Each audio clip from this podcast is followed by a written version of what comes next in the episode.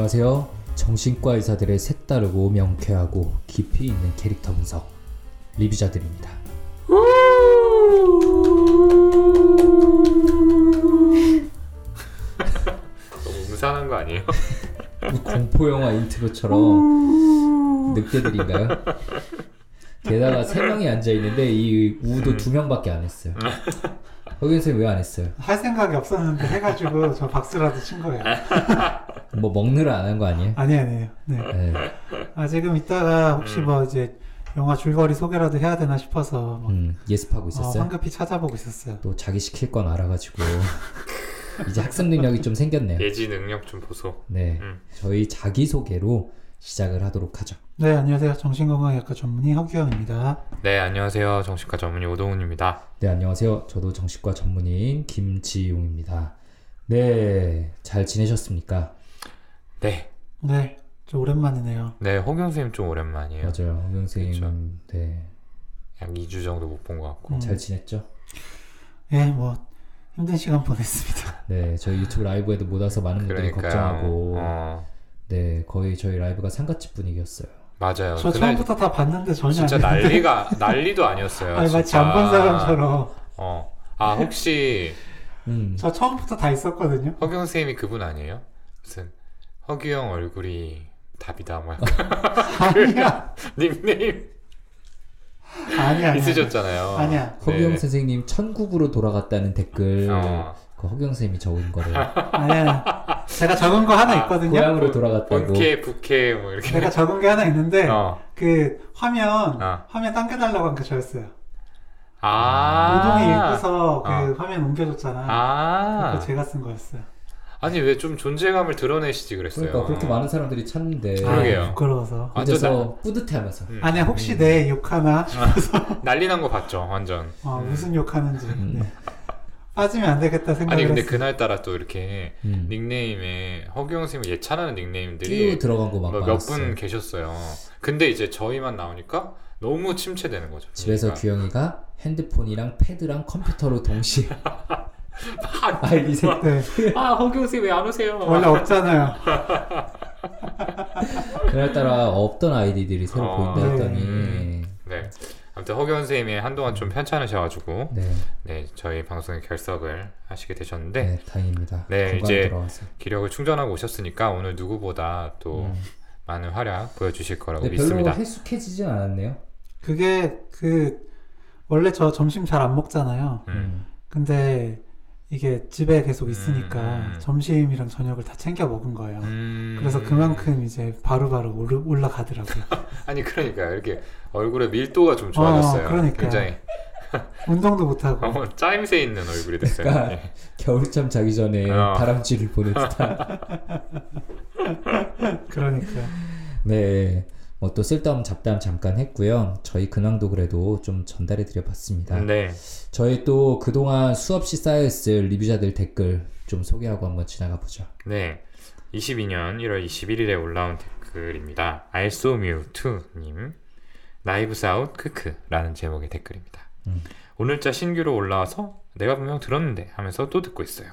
들었는데 신상이라 또 새롭네요. 라고 남겨주셨습니다. 네. 이분께서는 아마도 너무도 감사하고 사랑스럽고 존경스러운 저희 유료 구독자 분이시다. 네, 굉장히 프리미엄 회원분이 아닐까. 그렇죠. 네, 이 세상에 온 복을 다 받으실 분인데. 그렇죠. 각별하고 소중하고. 네, 먼저 한번 들으셨다가 무료로 풀리는 거 보고. 그냥 모르고 다시 그러니까 이분이 소중한 포인트는 바로 이 포인트예요. 2번이나 들었다. 그렇죠. 너무너무 감사드립니다. 네, 감사합니다. 네, 이런 분들이 있어서 또 저희가 힘을 내죠. 네, 이 세상이 참 밝은 것 같습니다. 네, 그렇군요. 그렇게까지. 네, 저 오디오 클립에 달아주신 댓글 소개해드릴게요. 김승란님께서 저 영화 편식 되게 심한 사람이라 아무 영화나 쉽게 막 못 보는 사람인데 이 영화는 리뷰자들로 알게 돼서 정말 재밌게 봤어요. 나이브스 아웃 영화 자체가 워낙 스토리가 반전도 있고 이리저리 얽혀 있어서 영화를 볼 때는 플롯을 중심으로 보게 되었는데 리뷰자들에서는 인물 중심으로 해석을 해주셔서 생각해보지 못했던 부분을 생각해보게 되고 새로운 시점으로 영화를 다시 곱씹어보는 것 같아 신선했어요. 앞으로도 재미있는 영화 많이 추천해주세요 라고 해주셨습니다. 야, 댓글의 정석이 아닐까요? 네, 정말. 네. 그리고 또 영화를 추천해드린 사람으로서 되게 뿌듯하네요. 이런 게 아마 근데 저희가 다른 리뷰 하시는 분들과 약간 차별적으로 가질 수 있는 부분이겠죠.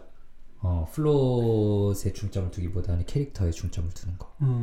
저희가 아는 게 이제 그런 부분들이니까요. 할 말이 없어요. 맞아요. 잘 몰라요. 또 훨씬 잘 말씀해 주시는 분들이 많아서. 맞아요. 네. 저희보다 훨씬 더 깊이 있는 지식을 가진 분들께 맡기고 저희는 캐릭터에 좀 집중하고 할 수 있는 것만 한다. 네. 네, 마지막으로 하나만 더 소개해 보죠. 전수지님께서 언제쯤 새로운 클립이 올라오나 하루에도 몇 번씩 확인하고 있었는데 어제도 올라오지 않아 아쉬움의 댓글 남깁니다. 선생님들 예능보다 재밌으면 어떡해요. 대체할 예능이 없잖아요. 기다림마저 설레이는 뇌부자들 화팅입니다 라고 해주셨어요. 와, 진짜 너무 감사합니다. 네. 저희가 설 연휴로 한번 쉬어가게 돼가지고 네. 네, 업로드가 안 됐었고요. 네, 유료 구독자분들을 대상으로 할 이제 공지는 저희 이 방송이 업로드 되기 전에 네, 올라가 있을 겁니다. 유료 구독자분들께 저희가 그동안 감사한 마음을 담아서 작은 이벤트를 좀 준비했으니까요. 네, 꼭 확인하고 많이 신청해주세요. 그러면은 바로 한번 오늘의 영화는 뭔지 들어가 보죠.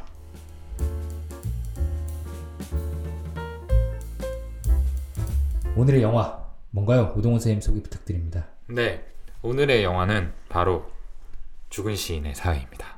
네. Dead Poets Society. 야, 발음 좋네요. 그러니까 네. 마치 영화 속에 있는 그런 발음이었어요. 그러게 교장 선생님 같았어요. 하필이면 카메론이라고 해주세요. 네, 로빈 윌리엄스 그리고 에다노크 주연의 89년도 작품이고요. 정말 학원 드라마의 정석이 아닐까. 어떤 성장물의 정석이다 이렇게도 볼 수 있을 것 같고. 에다노크였어요? 네, 에다노크였어요. 와. 아, 몰랐군요. 아, 몰랐어. 네. 이놈 잘생겼네. 이러고 네. 봤는데. 주인공인 토드가 에다노크였습니다.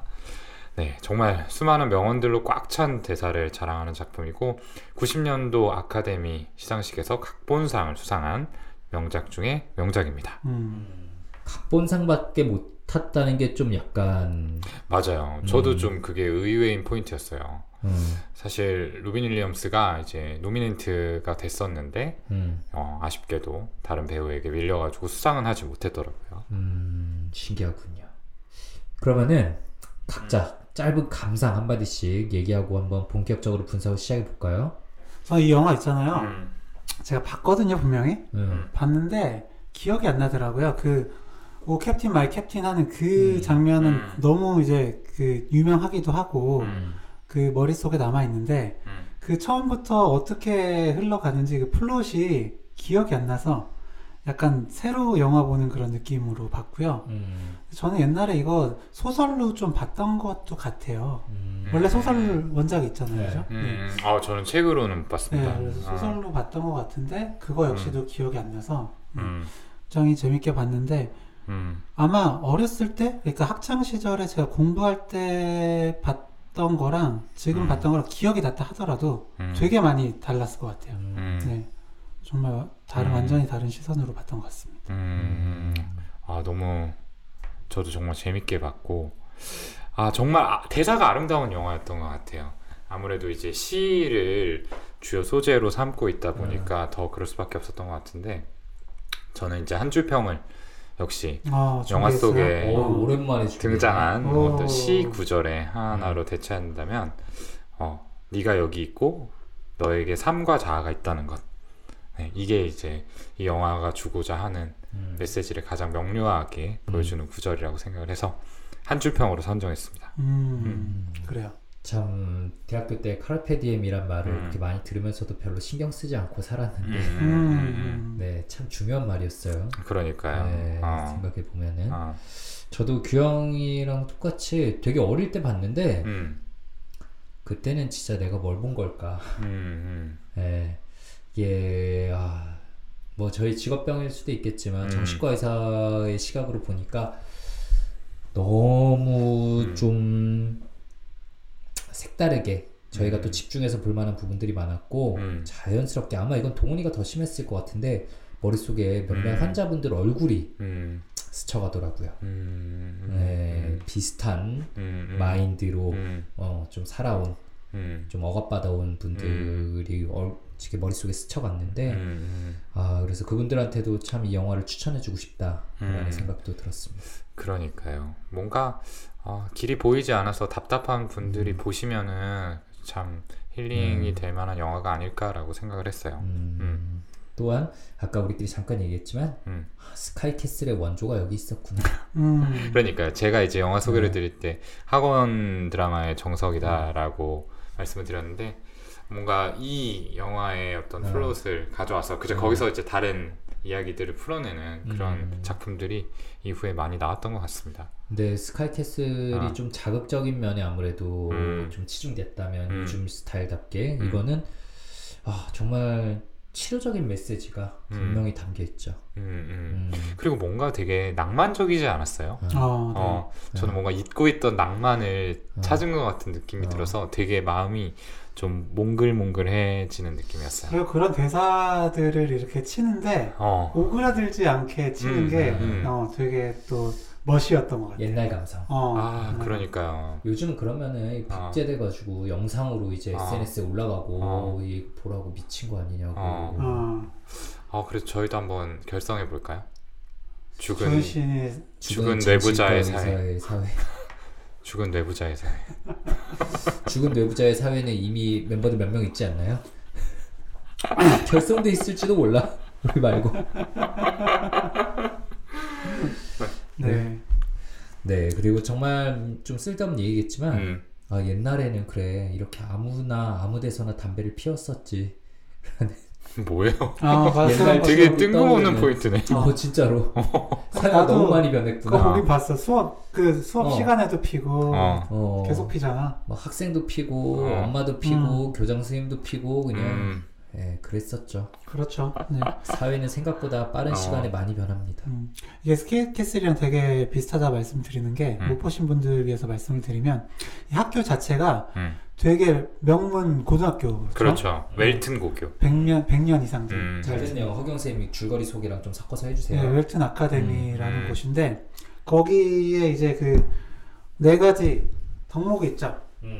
뭐죠? 갑자기 그렇게 보면 네 가지 교훈이 전통, 명예, 규율, 엑설런스. 그렇죠. 네. 그러니까 전통, 명예, 규율, 엑설런스 이 네 가지를 교훈으로 삼는 그런 학교예요. 저는 사실 처음에 보고 그 영국에 있는 학교인가?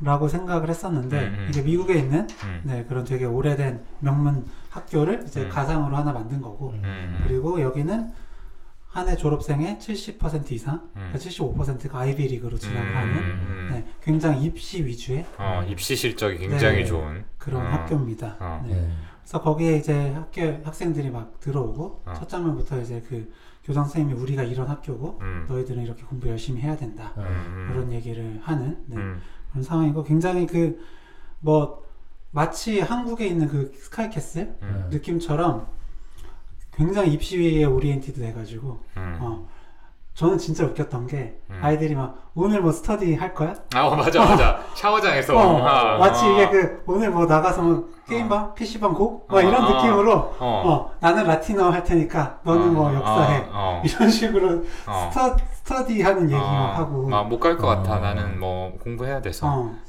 이러고 그런 식으로 공부만 하던 이제 학생들이 이제 되게 신기했어요. 그러니까요. 옛날 생각나네요. 왜요? 그래서? 네. 그렇구나. 혹시 저 라틴어 스터디 했었거든요. 나는 이제 일반고의 자율학습도 야자도 없었고 저는 이런 경험이 없어가지고 혹시 규영에 있는 기숙사에서 이런 분위기였나? 라고 물어보고 싶었어요. 좀 겹치는 부분이 있어요. 그래요? 네, 왜냐면은 저희도 그 고등학교 이제 300명인데 40명 이제 성적 순으로 약간 끊어가지고 기숙사 생활을 했던 거거든요. 40명만 기숙사에 살게 해줘? 상위만? 네. 그러니까 원치 않으면 안 들어가도 되는데 사실 거기를 웬만하면 기숙사를 보고 가는 학교라서. 시설 좋아요? 시설 나쁘지 않았어요. 밥 맛있어요? 밥은 진짜 맛있었어요. 그래서 인기가 많았군요. 그래서 이제 거기에 두고 12시까지 야간 자율학습하고 이런 분위기였거든요. 빡세다. 12시까지. 그래서 막 우리끼리 막 그 안에서 막 떠들고 놀기도 하고 뭐 공부도 하고 실제로 스터디 같은 것도 이제 만들어서 나름대로 또 해요. 그래서 그렇군요. 이런 네. 기억들이 좀 저도 나긴 나더라고요. 네, 물론 저는 이제 노래방 곡 뭐 PC방 곡 했던 사람이지만 거기서 영화에서처럼 숲을 헤치고 막 이렇게 나갔나요? 그러네 약간 충청도의 숲을 헤치고. 왜냐면 우리 그 진짜로 산을 깎아서 만든 거거든요. 왜냐면 우리 그 고등학교 주소가 산 24-1번지인가 그래요. 그렇군요. 그래가지고 그 택시를 타러 나가려면 그 약간 기숙사에서 논을 이렇게 막 그 가로 질러가지고 한 15분 정도 나가야 택시를 15분을 나가야 택시를 잡고 걸리면은 그러면 뭐 퇴교 조치가 되나요? 걸리면 그 몽둥이 찜질 당합니다. 죽은 락커의 사회, 죽은 게이머의 사회 결성해서 네 그렇게 해다가 네, 줄거리로 다시 돌아가자면 그렇게 되게 굉장히 규율이 엄격한 그런 입시 위주의 학교에 존 키팅이라는 로빈 윌리엄스 분의 네, 그런 새로운 영어 선생님이 옵니다. 이 선생님도 이제 이 학교를 졸업해서 명문 대학을 나오고 이제 왔는데 굉장히 이전과는 다른 새로운 방식으로 아이들을 가르쳐요. 그러면서 아이들이 이제 달라지는 그런 모습을 그린 영화라고 볼 수 있겠죠. 그쵸. 네. 일단은 이제 캐릭터를 위주로 좀 얘기를 해보면 좋을 것 같은데 이 키팅에 대해서 이야기하지 않을 수 없죠. 네, 실질적으로 영화에서 가장 중요한 인물이고 가장 많은 변화를 만들어내는 인물이라고도 볼 수 있겠죠. 그러니까 키팅이 이제 뭔가 다른 방식으로 수업을 했다라고 했는데 첫 등장부터가 굉장히 다르죠. 네, 뭔가 아이들이 이렇게 반듯하게 교실에 앉아 있는데 갑자기 등장해가지고 나오라고 일단 불러내죠. 그래서 밖에 있는 홀 같은 곳에서 뭔가 이렇게 세워놓고 그러니까 잡담같이 수업을 진행을 해서 아이들이 좀 낯설어하는 주입식 수업만 미친 듯이 하던 아이들에게 그렇죠. 생각할 여지를 처음으로 던져주죠. 네, 그렇죠. 나는 사색이 교육에서 가장 중요한 거라고 생각한다라고 다른 선생님들한테도 여러 번 얘기하고 맞아요. 네, 그리고 첫 만남부터 뜬금없이 오 캡틴 마이 캡틴 나를 뭐 그렇게 불러서 좋다 네. 네. 하고 카르페 디엠 우리 아까 얘기했지만 이것도 첫 장면부터 나오는 얘기입니다. 카르페 근데 진짜 연기를 너무 잘해요. 그렇죠. 그 이제 이 학교를 거쳐간 저 사람들의 사진을 봐라 저들의 목소리가 들리는가 하면서 카르페 디엠 그러니까 너희들처럼 저기 있는 사람들도 되게 눈에 생기가 넘치고 희망에 가득 차 있는데 지금 다 죽어있지 않냐. 다 죽었다. 네, 너희들도 현재를 살아라. 네, 현재를 즐겨라. 현재를 즐겨라. 시간이 있을 때 장미 봉우리를 걷어라. 맞아요. 그런 대사들이 나오죠. 네. 정말 많은 울림을 주는 대사가 아닐 수 없습니다. 그러니까 지옥의 고등학교예요. 애들이 들어올 때 입학식 장면에 보면은 다들 되게 긴장해 있고 엄청난 부담감을 다들 받고 들어오고 예, 그 안에서 애들이 웰튼 고등학교인데 자기네들끼리 별명을 헬튼 고등학교라고 부르죠. 지옥고교. 예, 지옥고교라고 부르는데 그 과정을 사실은 이 선생님도 옛날에 거쳤었던 거죠. 예, 거쳤었기 때문에 뭔가 눈에 밟혔을 거고 그게 이 사람이 런던에 있는 좋은 학교에서 선생님으로 있다가 그리고 사랑스러운 와이프도 멀리 남겨놓고 여기까지 온 원동력이 아니었을까 좀 이런 생각이 들었어요. 아무튼 키튼의 이제 남다른 면은 이후의 수업에서도 계속 이어지게 되는데 전 두 번째 수업 장면도 굉장히 인상적이었어요. 교과서 이제 시에 대해서 나오는 부분을 이제 수업할 차례에서 교과서를 낭독하도록 한 다음에 이건 완전히 헛소리다. 필요 없다. 시를 평가하는 건 의미가 없다. 시와 아름다움, 낭만 이런 것들이 중요하다라는 이야기를 했어요. 네. 그리고 여기서 제가 아까 한 줄 평으로 뽑았던 휘트먼 네, 시 이건 진짜 너무 좋은 뭔가 이렇게 좀 마음에 와닿는 구절에서 한 번 더 읽어드리고 싶은데 어디서 인생의 의미를 찾을까? 그 대답은 네가 여기 있고 너에게 삶과 자아가 있다는 것 힘찬 연극은 계속되고 너도 그 중 한 구절이 된다는 것 너희도 시가 될 수 있다 이렇게 메시지를 줬죠. 저도 진료실에서 삶의 의미에 대해서 고민하시는 분들이 많은데 와 이거 어디 좀 붙여놓고 싶다는 생각이 들더라고요. 그러니까요. 너희들도 시가 될 수 있다. 그러니까 너희들도 너희들 각자의 이야기를 써내려갈 수 있는 사람들이다 라는 거를 일깨워주는 이야기죠. 사실은 이전까지는 뭔가 항상 주입되고 밖에서 규정되고 이런 모습들에 스스로를 좀 맞추려는 삶을 살아온 학생들이잖아요. 굉장히 좀 이게 신선하고 또 어떤 면에서는 좀 거부적으로 다가오지 않았을까. 힘들어하고 반감을 보이는 아이들도 있었죠. 맞아요. 책을 찢으라는데 끝까지 찢지 못하고 도중에도 계속 경멸 섞인 그런 태도를 보이고 나중에 결말에서도 이렇게 좀 삐딱하게 나가는 아이들이 있죠.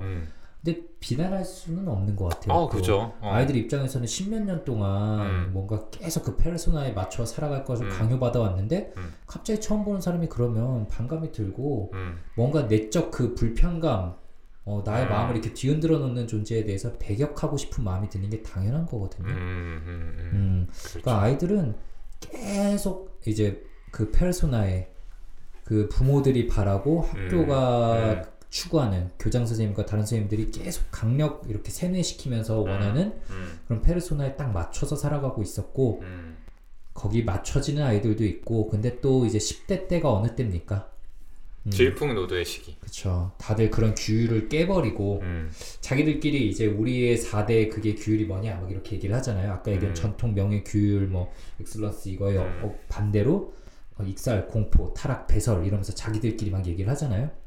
반항하고 싶은 그런 뭔가 반항하고 싶은데 어떻게 해야 될지 모르겠고 이 에너지를 어디 써야 될지 모르겠는데 키튼 선생님은 딱 그거를 가이드해 주죠. 이렇게 써야 된다. 네. 근데 저는 이 키팅 선생님 있잖아요. 물론 되게 멋있고 울림이 주는 메시지도 많이 주긴 했는데 그 물론 영화적인 장치라서 그렇지만 지나치다 라는 생각을 많이 했습니다. 일단 그 얘기한 그 프리차드의 그 사실주의적인 관점에서의 시를 보는 그 부분을 이건 완전 뭐 쓰레기다 하면서 그냥 헛소리라고 생각한다면서 다 찢어버리라고 하잖아요. 그러니까 시를 뭐 중요도랑 이제 완성도를 가지고 평가하는 그 기준에 대해서 어떻게 시를 이렇게 볼 수 있냐 라는 건데 근데 이제 고등학생 입장에서 사색을 하려면 베이스가 있어야 되거든요. 근데 사실주의적인 입장에서도 시를 볼 수가 있고 그리고 낭만주의적인 이런 관점에서도 시를 볼 수 있고 결국 좀 베이스가 다 갖춰진 상태에서 나만의 관점으로 볼 수 있는 건데 사실주의 이거는 쓰레기니까 너희들은 이렇게 봐서는 안 돼 라는 식으로 사실 사색을 하라곤 하지만 자기의 생각을 다시 한번 내 생각이 맞아 이 시는 이렇게 봐야 돼 라고 오히려 좀 강요하는 듯한 느낌이 들어서 사실 만약에 정말로 사색하라고 했다면 사색하는 게 공부에서 중요하다고 했다면 이 부분에 대해서 너희들은 어떻게 생각하냐 라는 과정이 있었어야 된다고 생각해요. 왜 그러면 그렇게 좀 극단적으로 약간 강한 모습을 보였을까요? 저도 그거에 대해서 고민해봤었거든요. 근데 제가 생각했을 때는 또 이렇게 볼 수도 있을 것 같아요. 물론 이제 영화적 장치가 들어간 설정이겠지만 사실은 이제 이 학생들은 기존의 프레임이 완고하게 좀 자리를 잡은 상태였잖아요. 그래서 그거를 흔들기 위해서는 뭔가 일종의 충격요법이 필요하지 않았나. 그러니까 좀 극적인 방법으로 자극을 주어야만 거기에 좀 균열을 낼 수 있지 않았나라는 생각을 해봤습니다. 나도 그런 생각을 좀 했어요. 그냥 일반적으로 얘기해서는 아이들이 뭐 들을 리가 없으니까 조금 더 뭔가 연극적인 요소도 가미되고 충격적인 모습을 그런 퍼포먼스가 있어야 아이들도 이제 믿고 따라오고 우리가 뭐 약간은 뭔가 기존의 이제 생각들에 너무 경도된 사람들 생각이 잘 안 흔들리는 사람들 이렇게 끌고 올 때는 어떤 암시 혹은 이렇게 되게 어슈런스를 줘야 될 때가 있잖아요. 약간 그런 느낌이기도 했고 사실 거의 뭐 캡틴이라고 불러라 이거부터 나 믿고 따라라고 벌써 강하게 잡고 들어간 거잖아요. 그렇죠. 네, 그런 생각이 1번으로 들었고 내가 너희를 이끌겠다라는 메시지가 들어있는 거죠. 그러니까 근데 그러면 정말로 사색하기가 힘들잖아요. 그러니까 그 캡틴의 그런 운전에 따라서 그냥 조타에 따라서 그냥 따라갈 뿐이지 또 다른 방식으로 그러니까 원래 했던 것과 그냥 다른 방식으로 그냥 따라갈 뿐이지 않을까요?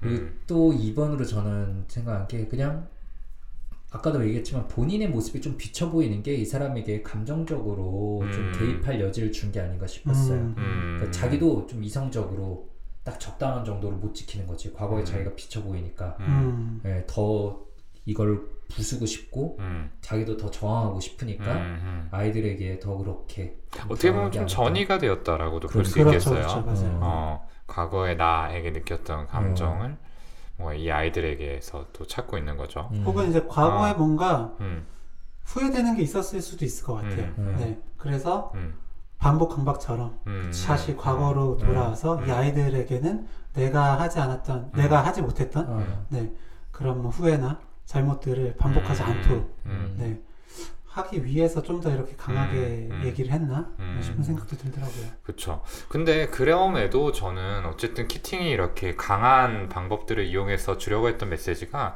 결국 너만의 프레임을 만들어라 였잖아요.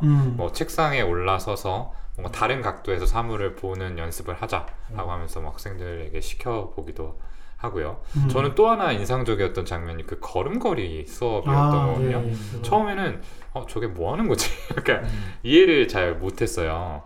네, 근데 이제 걸음걸이를 세 명이 이제 나란히 걷게 하면서 아 이거 봐라 너희들이 이렇게 맞춰서 걷다 보면은 자연스럽게 걸음걸이가 하나로 획일화 되게 된다. 근데 이게 위험한 거다.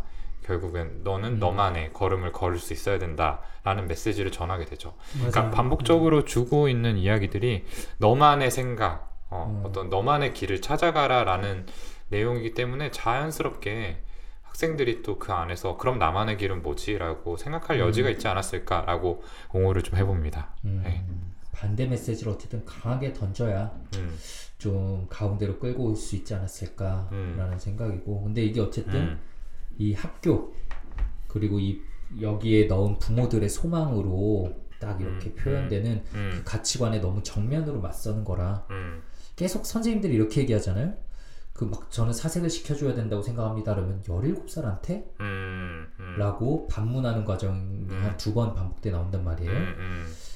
그 선생님들의 말도 약간은 뭐 좀 이해는 가요. 약간은 아까 규영이 말한 것처럼 어떤 그런 사색보다는 기초를 그냥 일단은 기초를 단단히 더 지식을 주입식으로 넣어야 되는 시기 아니냐라고 생각하는 것도 가능은 하겠다라는 생각이 들고 근데 너무 뭐 지나쳤던 거죠. 그러니까요. 네. 그러니까 마치 그림을 그릴 때도 처음에 결국 선긋기부터 해야 되잖아요.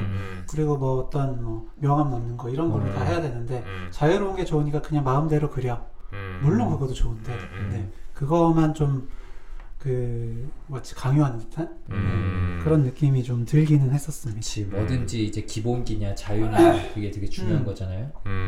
우리가 좋아하는 농구를 할 때도 기본기를 그러니까. 미친 듯이 해야지 나중에 더 좋은 스킬이 나올 수 있는 것처럼. 근데 하지만 또다시 반론을 해보자면 어쨌든 이들은 일단 고교생이란 말이죠.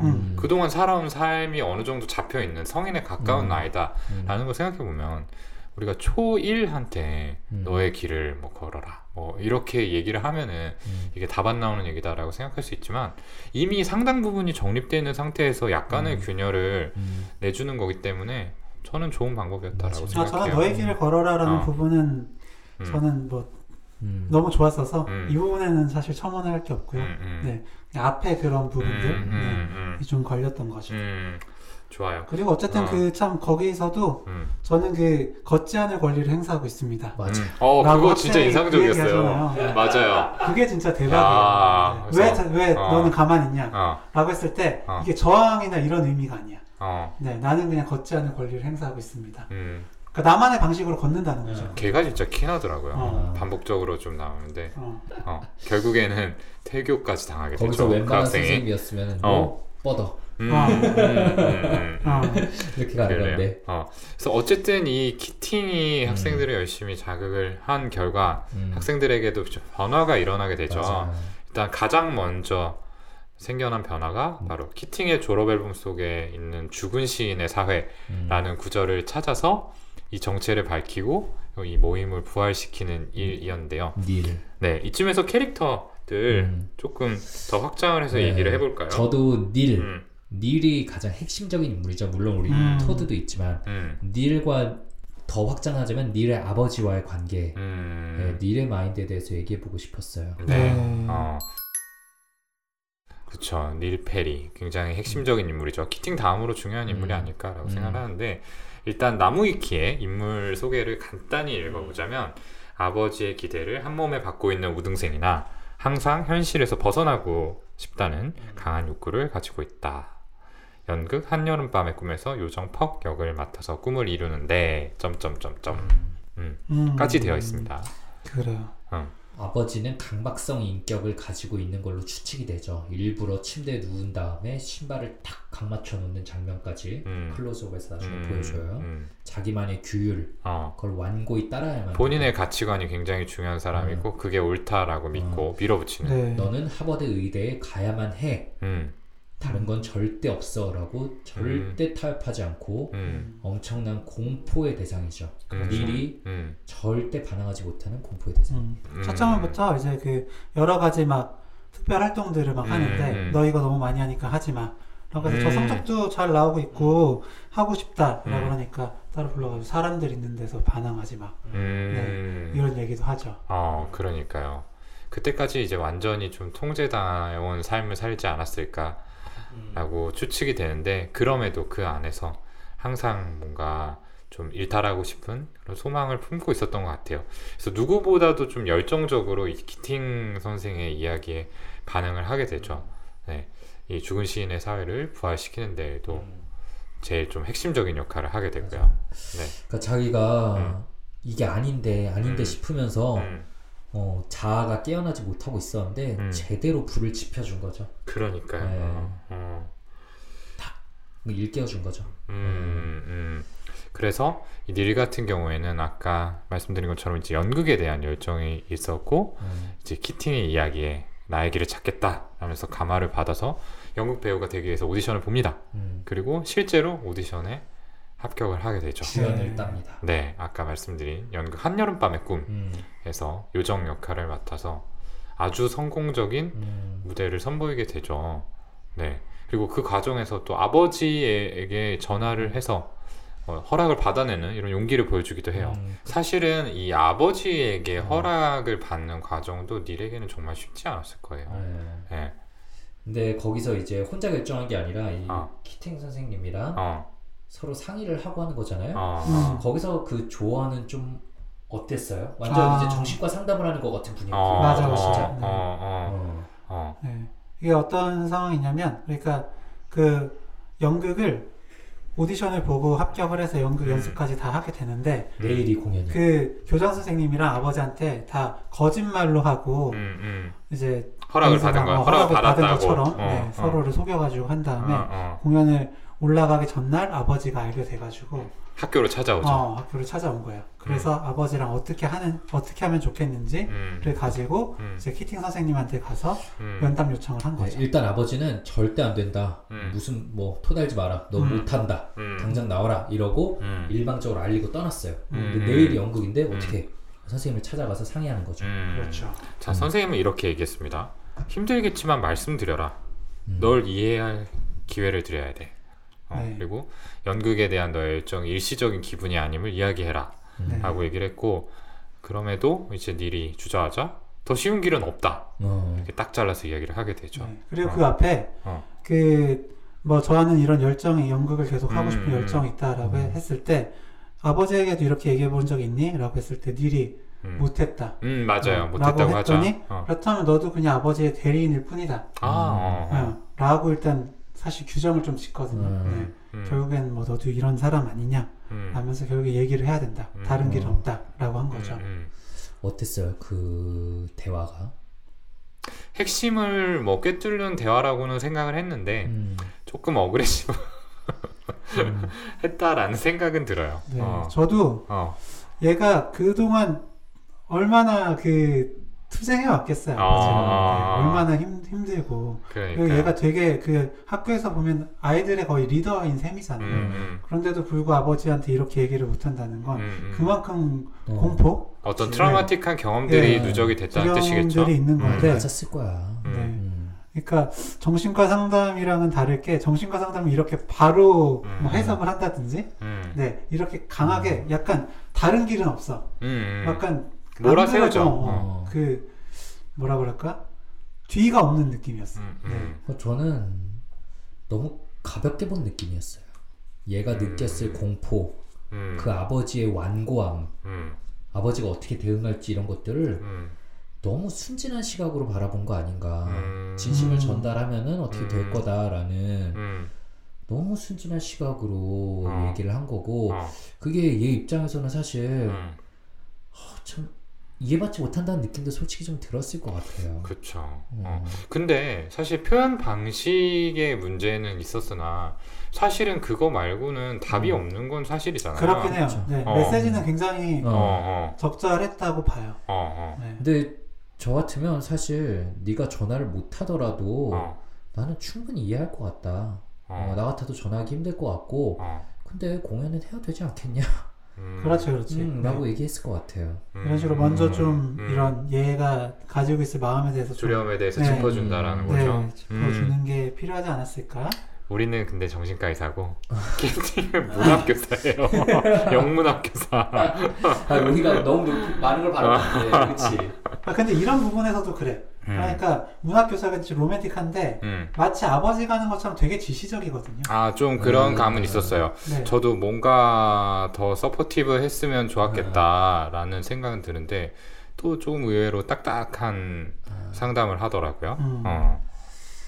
그래요. 그리고 모르겠네. 그리고 보면은 되게 부모님 불러서 면담하는 게 되게 일상이잖아요. 얘네 보면 이 학교가. 네. 만약에 어쨌든 이 정도로 고민을 하는 친구라면 항상 얘기하는 것처럼 아버지 불러다 같이 얘기할 수도 있는 거잖아요. 네. 굳이 안 그래도 이렇게 무서워하는 애를 사실 고등학교 1학년인데 네. 커 보일 뿐 아직은 성인이 아닌 건 사실이잖아요. 네. 같이 얘기할 수도 있는 거 아닌가요? 그렇죠. 맞아요. 근데 어쨌든 닐이 이 키팅 선생의 어떤 조언을 듣고 결국에는 그 장애물을 뛰어넘는 거죠. 아버지에게 이야기를 했고 이번만이라는 뭐 단서가 있기는 하지만 어쨌든 연극을 하는데 성공을 하죠. 하고 아버지가 보러 옵니다. 네, 그렇죠. 저는 여기서 아 대화합이 일어나는구나. 나도. 네. 그리고 마치 드디어. 그 마지막에 하는 메시지가 아버지한테 하는 메시지 같잖아요. 그쵸. 그 마지막 장면에서 뭔가 그 요정의 입장에서 이야기를 하게 되는데 이 한심한 이야기가 마음에 들지 않는다면 그저 한낱 꿈이라고 생각해주세요. 부디 꾸짖지 마세요. 제가 고칠게요. 뭐 당신의 벗으로서 손을 내밀어 드릴게요. 이런 대사들을 하게 되죠. 근데 딱 아버지를 향한 어떤 메시지를 전달을 한 건데 스스로를 많이 낮추면서 아버지에게 용서를 구한 거죠. 그러니까 나도 그 아빠도 그 먼 길이지만 그래도 또 아들이 한다니까 보러 왔구나 라고 생각했지. 네. 그래서 아 이제 감동 장면이 나오겠구나 라고 생각을 했는데 연기 끝나자마자 끌고 가요. 이게 웬걸? 그러니까 야 뭐라고 했죠? 뭐 연극을 하는 널 이해해보려고 했지만 뭐 정말 안되겠다. 네가 왜 이렇게 반항하는지 이해를 해보려고 해봤다. 근데 안 된다. 뭐 그런 거죠. 네.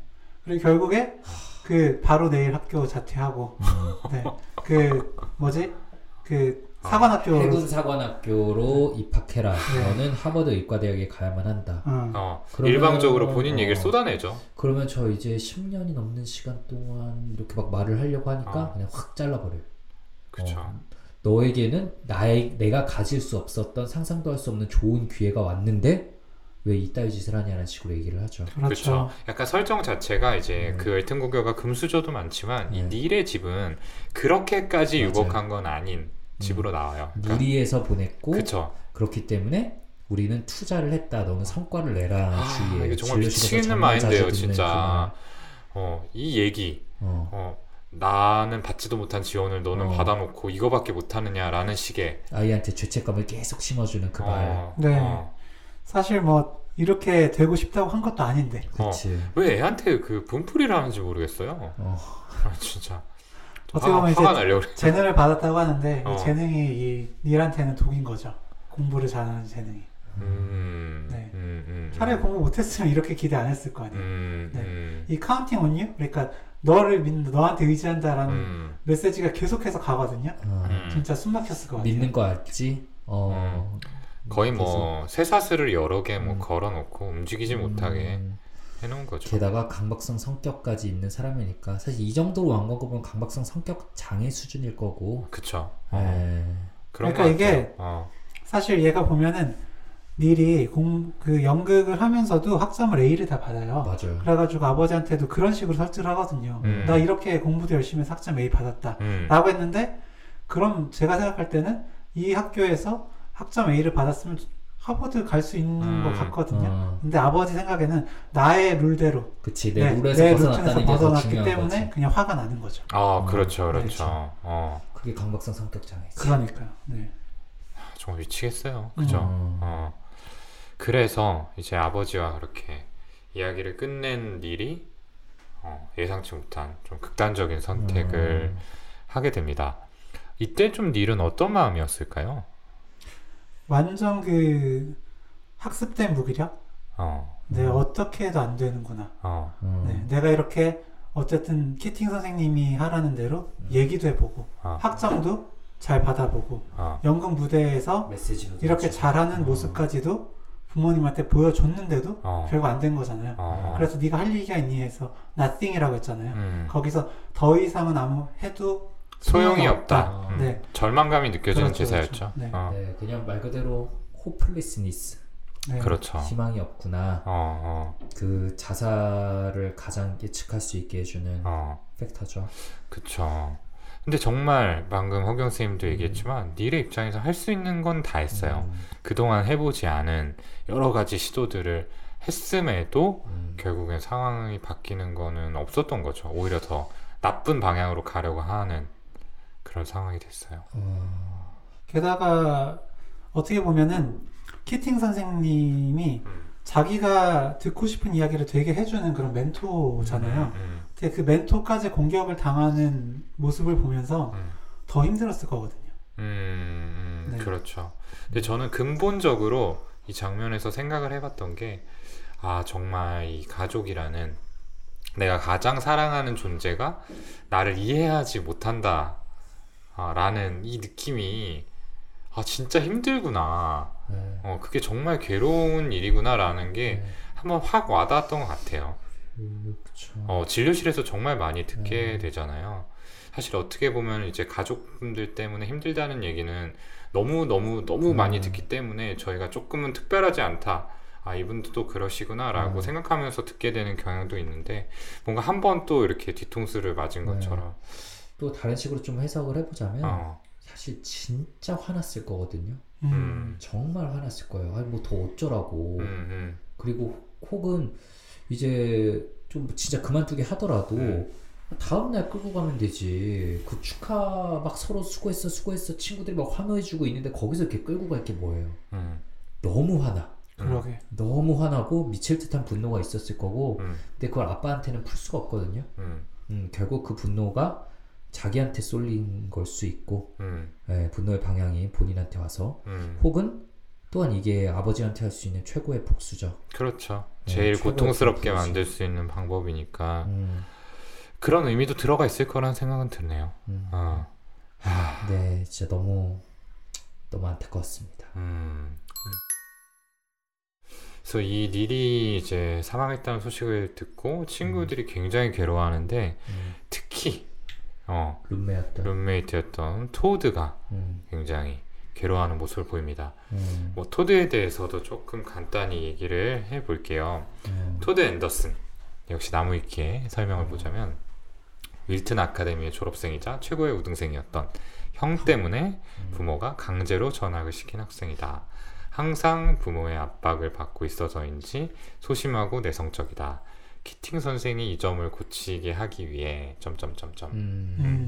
네. 형과의 비교를 수없이 들어왔을 아이죠. 한없이 위축이 되어 있죠. 그래서 그런지 네. 처음에 딱 와서도 네가 그 유명한 앤더슨 이러면서 형이 그렇게 이 학교를 1등으로 졸업했죠. 네. 그렇다 보니까 또 마치 이렇게 잘할 것 이라고 막 기대한다. 그러니까. 이런 얘기도 듣고요. 아, 사실은 본인 입장에서 날벼락이죠. 이게 뭐야? 뭔 개소리야? 막 이렇게 생각할 수 있는 거 아니겠어요? 어. 너무 그래. 오, 이게 뭐야? 그러니까. 오고 싶지도 않았는데 오자마자 이게 뭐야 이거 진짜. 어. 어. 게다가 막 친구들도 그 뭐 약간 샌님 같아 보인다. 뭐 이런 얘기하고. 그러니까 더 주눅 들지 않겠어요? 주눅이 들죠. 어. 그리고 부모는 굉장히 좀 콜드한 사람이었던 것 같죠. 예, 일단은 뭐 전학을 시켰다는 것도 그렇지만 그 선물, 생일 선물을 주는 진짜. 장면이 있잖아요. 어, 우리 필기구 세트. 작년에 받은 걸 똑같이. 그러니까요. 이제 닐이 이제 토드를 보면서 이거 뭐냐 했더니 이거 작년에 받았던 것과 동일한 필기구 세트인데 우리 부모님은 이거 줬는지 기억도 못할 거야. 네. 이런 식으로 좀 얘기를 그렇죠. 하게 되죠. 이거 보니까 유체역학적으로 좀 던지면 잘 날게 생겼다. 그게 저는 갑자기 그 공기역학인지 유체역학인지 그게 왜 나오는지 몰랐는데 네. 던져라. 네, 던져라라는 메시지였어요. 사실 이 키팅 선생님이 아이들에게 책을 찢어라라고 권위를 정면으로 부인하도록 한 것처럼 이 그 수제자인 닐이 과거에 자기 같던 토드에게 시킨 거죠. 맞아요. 토드는 사실은 이제 워낙에 많이 위축이 되어 있고 억압이 되어 있는 친구였기 때문에 뭔가 이렇게 단박에 이렇게 닐처럼 뭐 큰 감화를 받아가지고 변하지는 못하죠. 근데 조금씩 달라지려는 모습을 보여요. 토드라는 학생이 얼마나 소심하고 좀 위축되어 있냐면 죽은 시인의 사회 그게 클럽이거든요. 클럽에 들어가면 이제 아이들이 시를 낭독을 해야 돼요. 돌아가면서 시 낭독을 하는 게 그게 좀 부끄러운 나머지 거절을 합니다. 그래서 이제 서기를 하는 조건으로 낭독은 하지 않고 그냥 거기에 있었던 걸 그냥 쓰는 조건으로 해서 거기에 들어갈 정도로 좀 많이 위축이 되어 있었어요. 맞습니다. 네, 이런 이제 토드가 변화하게 되는 큰 계기가 있는데 역시 키팅에 의해서 만들어진 계기였죠. 그 자작시를 쓰라는 과제를 내줘요. 네, 그래서 이제 각자 뭐 시를 써온 것들을 발표를 하는데 뭐 정말 뭐 개 대충 써온 놈도 있고 나름 뭐 진지하게 햇살 인더맷 뭐 이런 거 뭐 그렇습니다. 그래서 뭐 이렇게 중구난방으로 막 진행이 돼요. 다가 이제 토드를 지목하면서 자작시를 발표하라라고 지시를 하는데 토드가 난 못 써왔다. 라고 얘기를 하죠. 네, 그런데 그 자작시를 실제로 못 쓴 게 아니라 이제 되게 열심히 썼는데 기준에 좀 들어맞지 않아서 그걸 또 다른 사람 앞에서 완벽하게 못 보여줄 게 두려워서 그냥 아예 안 가져온 거였죠. 네, 완벽주의의 반동전의 양면 같은 게 이제 회피인 거죠. 네. 그러니까 그 키팅 선생님이 너는 네 안에 있는 걸 모두 뭔가 부끄럽고 수치스럽게 생각한다. 그게 내 문제야. 나는 그걸 바꿔줄 거야. 라고 그 이전에 이야기를 한번 한 적도 있고요. 완벽한 핵심이죠. 그러니까요. 형과 비교해서 나는 부끄러운 존재, 쓸모없는 존재, 부족한 존재. 자존감이 너무 낮은 거죠. 네. 사실은. 다 모든 부모님의 그런 관심, 사랑이 다 공부 잘하는 형한테만 집중이 되고 상대적으로 그 동생한테는 생일 때 뭐 갖고 싶은지도 물어보지 않고 네, 그만큼 관심받지 못하고 살아왔던 거죠. 맞아요. 그래서 이제 토드의 내면의 야성을 이제 이끌어내기 위해서 쓴 방법이 약간 좀 극단적이기는 해요. 네, 이제 시 못 써왔다라고 하는 토드에게 뭐 휘트먼 사진을 보면서 뭐가 떠오르느냐라고 하고 갑자기 막 눈을 가리고 막 얼굴을 잡고 빙글빙글 돌리면서 떠오르는 걸 빨리 얘기해! 몰아붙이죠. 네, 몰아붙이죠. 근데 저 이 장면 너무 좋았어요. 여기서 소름 돋았어요. 네, 그러니까 뭐 진실은 막 뭐 이불과 같다. 그러니까요. 아무래도 뭐 가릴 수 없고 하면서 되게 여기서 에다 놓고도 약간 그 깨어나는 그 연기를 너무 신들린 것 같았죠. 너무 정말. 네네. 소름이 확 돋았습니다. 그러니까요. 정말 껍질을 깨고 나온다라는 느낌이었어요. 그리고 딱 시가 끝나자 키팅 선생이 오늘 수업을 잊지 마. 이렇게 한마디를 남기게 되죠. 그걸로 물론 되게 현실적인 게 뭐냐면은 저는 이 영화가 그래도 현실적이라고 느낀 게 이거 한 번으로 변하지 않아요. 에다노크가 이거 한 번으로 크게 변하지 않아. 그렇죠. 네, 그러니까 왜냐하면 영화나 막 드라마나 책 같은 데서는 뭔가 사건 하나에 의해서 인물이 드라마틱하게 변하는 걸 계속 보여줘서 배우 각성하는. 네, 사람들도 그럴 거라고 기대를 하세요. 근데 현실은 그렇지 않거든요. 그래서 약간 균열이 간 거고 좀 성장하기 시작한 거지 변하진 않았는데 나중에 결국 그 친구의 죽음과 이 선생님이 학교에서 쫓겨나는 그런 상황 속에서 더 껍질을 깨고 나오게 되죠. 그러니까요.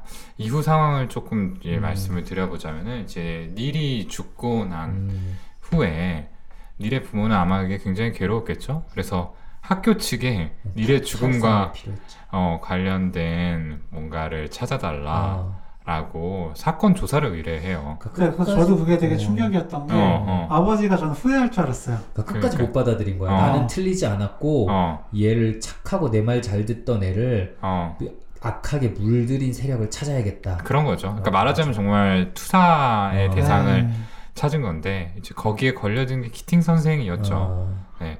더군다나 이제 키팅은 이제 이 학교의 분위기와 맞지 않는 수업 때문에 교장을 비롯해서 다른 선생님들의 눈에 가시였으니까 아마 이 기회에 잘라내려고 생각을 했을 것 같습니다. 네. 근데 진짜 참 이게 뭐 100번 양보해서 진짜 연기를 시킨 게 키팅이라 하더라도 그래도 죽은 거에 책임을 물릴 순 없잖아요. 그러니까요. 자기가 직접적으로 자극했다는 건 뭐 너무 뻔한 사실인데 근데 사람이 이렇게 약하고 좀 이기적인 존재죠. 그런 거를 아까 말씀드렸다시피 영화가 참 현실적입니다. 그러니까요. 그리고 정말 자식이 죽는다는 거는 극단적인 스트레스 상황이기 때문에 뭐 퇴행할 수도 있다라고 생각은 합니다. 네. 근데 어쨌든 결국에는 이제 닐이 그 죽은 시인의 사회라는 모임의 영향을 받았고 그거를 이제 조직하도록 만든 게 키팅 선생이다라는 식으로 이제 몰아가게 되죠. 그리고 학생들이 이제 여기에 대해서 이제 하나하나 진술을 하는 그런 장면들이 나와요. 저는 이 장면도 되게 현실적이라고 느꼈어요. 너무. 그러니까요. 저는 뭔가 키팅 선생에게 감화받은 아이들이 선생을 지킨다던가 네, 이런 이제 모습들이 나올 거라고 생각을 했는데 그러지 못하죠. 고1이거든. 그러니까. 그리고 나는 그 친구 중에 한 명이 이제 그 교장실에서 나오는 길이었나? 가는 길이었나? 쓱 하면서 이제 엄지손가락 이렇게 치켜들고 싹 웃으면서 가거든요. 그래서 나는 동조하지 않았어. 나는 키팅 선생님 편이야. 라는 듯한 모습을 보이는데. 그런데 걔도 서명이 돼 있어. 걔도 그 선생님이 그렇게 했다는. 네. 녹스였죠, 녹스. 참, 진짜. 그래서 너무 현실적이다. 녹스 참 멋있는 친구였는데. 네네. 그러니까 그런 면에서는 정말 지극히 현실적이다. 네.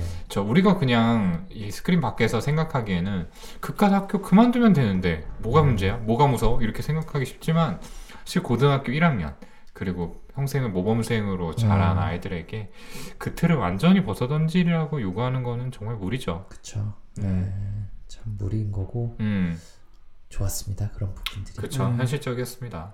근데 어쨌든 강요가 있었던 것 같아요. 그 과정 속에서 그러니까 아이들에게 다들 이렇게 했으니까 너도 여기에 동조해 라고 요구를 해서 결과적으로는 키팅 선생이 문제다 라는 식으로 사건을 무마하려고 하죠. 그래서 키팅이 이제 학교를 떠나게 돼요. 이게 이제 이 영화의 마지막 장면이자 가장 유명한 장면이기도 합니다. 네. 설명 좀 해주시죠.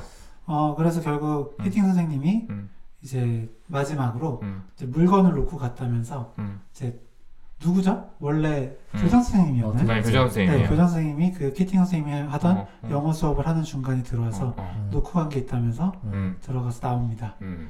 그 나가려는 그 키팅 선생님을 보면서 이제 토드가 책상 위로 올라가서 캡틴, 오마이 캡틴 외치니까 이제 한 명씩 올라가서 같이 그걸 외치는. 하지만 다 올라가지 않습니다. 다 올라가지 않아요. 그게 또 현실적이에요. 그러니까요. 나머지 사람들은 되게 내적 갈등과 부끄러움에 고개를 숙이고 있어요. 그러니까 이거 참 엄청난 장면이에요. 진짜 일단은 토드가 이런 용기를 냈다는 게 정말 그 어떤 현실적인 선에서 가장 큰 변화를 보여주지 않았나라는 생각이 들고요.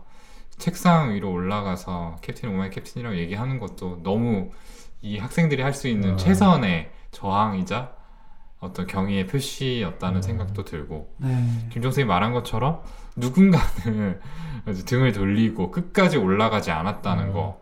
근데 그거 역시 사실 그냥 이 학생들이 선택한 길이잖아요. 자유의지고. 그러니까 그것도 이제 존중을 하는 거죠. 네. 굉장히 멋졌어요. 진짜 너무 결말이 딱 거기서 끝낸 게 전 좋았습니다. 그러니까요. 그건 역시도 뭐 지극히 현실적이다. 그치. 뭐 제가 우리나라 드라마를 정말 좋아하지만 K 드라마라면 이제 뭐 학교 내가 뒤집는다 뭐 이러면서 이제 네 아니면은 그 전에 이미 대화됐어요 아버지랑 눈물의 대화하고 역습해서 교장 몰아내고 병원에서 갑자기 닐이 눈 뜨면서 정신 차리고 있고 맞아. 네. 저희 너무 K 드라마에 길들여져 있어서 네 너무 명작이었던 것 같아요. 그리고 되게 울림이 많고 여운이 많이 남는 작품이었습니다. 네. 그리고 오늘은 얘기할 게 많다 보니까 뭐 추가로 저희끼리 막 얘기할 거는 많이 없는 것 같아요. 맞아요. 그냥 영화 자체가 워낙 메시지를 잘 담고 있어서 그냥 보시면 된다라는 생각이 들어요. 사실은 보시면 되고 특히나 이제 뭐라 그럴까 가족 그리고 사회로부터 받는 압박에 너 이렇게 살아야 돼 라는 페르소나 때문에 진짜 나는 어디에 있나 나는 왜 살아야 되나 내 삶의 의미는 뭐나 이런 고민에 차 있는 분들이라면 예, 분명히 어느 정도의 깨달음을 좀 얻어갈 수 있는 영화라고 생각을 합니다. 네. 맞아요. 참 저도 많이 깨달았어요. 그러니까 정신과에서 저희가 실제로 하는 이야기들도 많았는데 결국 저는 아까 오동훈 쌤이 얘기했던, 동훈이가 얘기했던 그 걸음걸이 얘기한 부분에서 타인의 인정도 중요하지만 내 신념이 이렇게 독특하고 내 자신의 소유임을 알아야 된다. 그러니까 뭐 다른 사람들이 뭐 비난하거나 혹은 잘못되고 틀린 거라 할지라도 라고 얘기를 하잖아요. 그러니까 저도 제 생각을 되게 검열을 많이 하고 예를 들어 SNS에 하나 글을 올리거나 뭐 사진을 하나 올릴 때도 굉장히 신경을 많이 쓰는데 네, 저한테 주는 메시지 같아서 되게 울림이 크게 오더라고요. 네. 저희도 각자 삶의 모습을 좀 비춰보게 만드는 구절들이 많이 있었던 것 같습니다. 네. 그렇죠. 정신과가 너무 커먼 센스라는 걸 되게 강조하는 곳이라 맞아요. 그런 면에서 좀 뒤통수를 맞은 것 같은 기분이 좀 들기도 했습니다. 제가 읽었던 책에서도 뛰어난 상담자와 그냥 일반 좀 모자른 상담자, 부족한 상담자일수록 상담하러 온 사람을 자신에게 맞추려는 경향이 있고 뛰어난 상담자일수록 그 사람의 독특함을 인정하고 그 사람만의 길을 찾도록 도와준다 라는 얘기를 읽은 적이 있는데 그러게요. 네, 이 내용이 좀 연결되는 것 같아요. 그러게요. 저희도 이제 앞으로 많은 사람들을 또 만나게 될 텐데 그 사람만의 길이 있다라는 거를 항상 기억하고 존중해줘야 되지 않을까라는 생각하게 됩니다. 자, 오늘 리뷰자들 여기까지였습니다. 네, Dead Poets Society. 네. 캡틴 오마이 캡틴. 캡틴 오마이 캡틴. 네, 죽은 시인의 사회로 이야기해봤고요. 저희는 다음 시간에 또 여러분의 마음을 울리는 명작, 개명작을 들고 다시 찾아뵙도록 하겠습니다. 감사합니다. 감사합니다.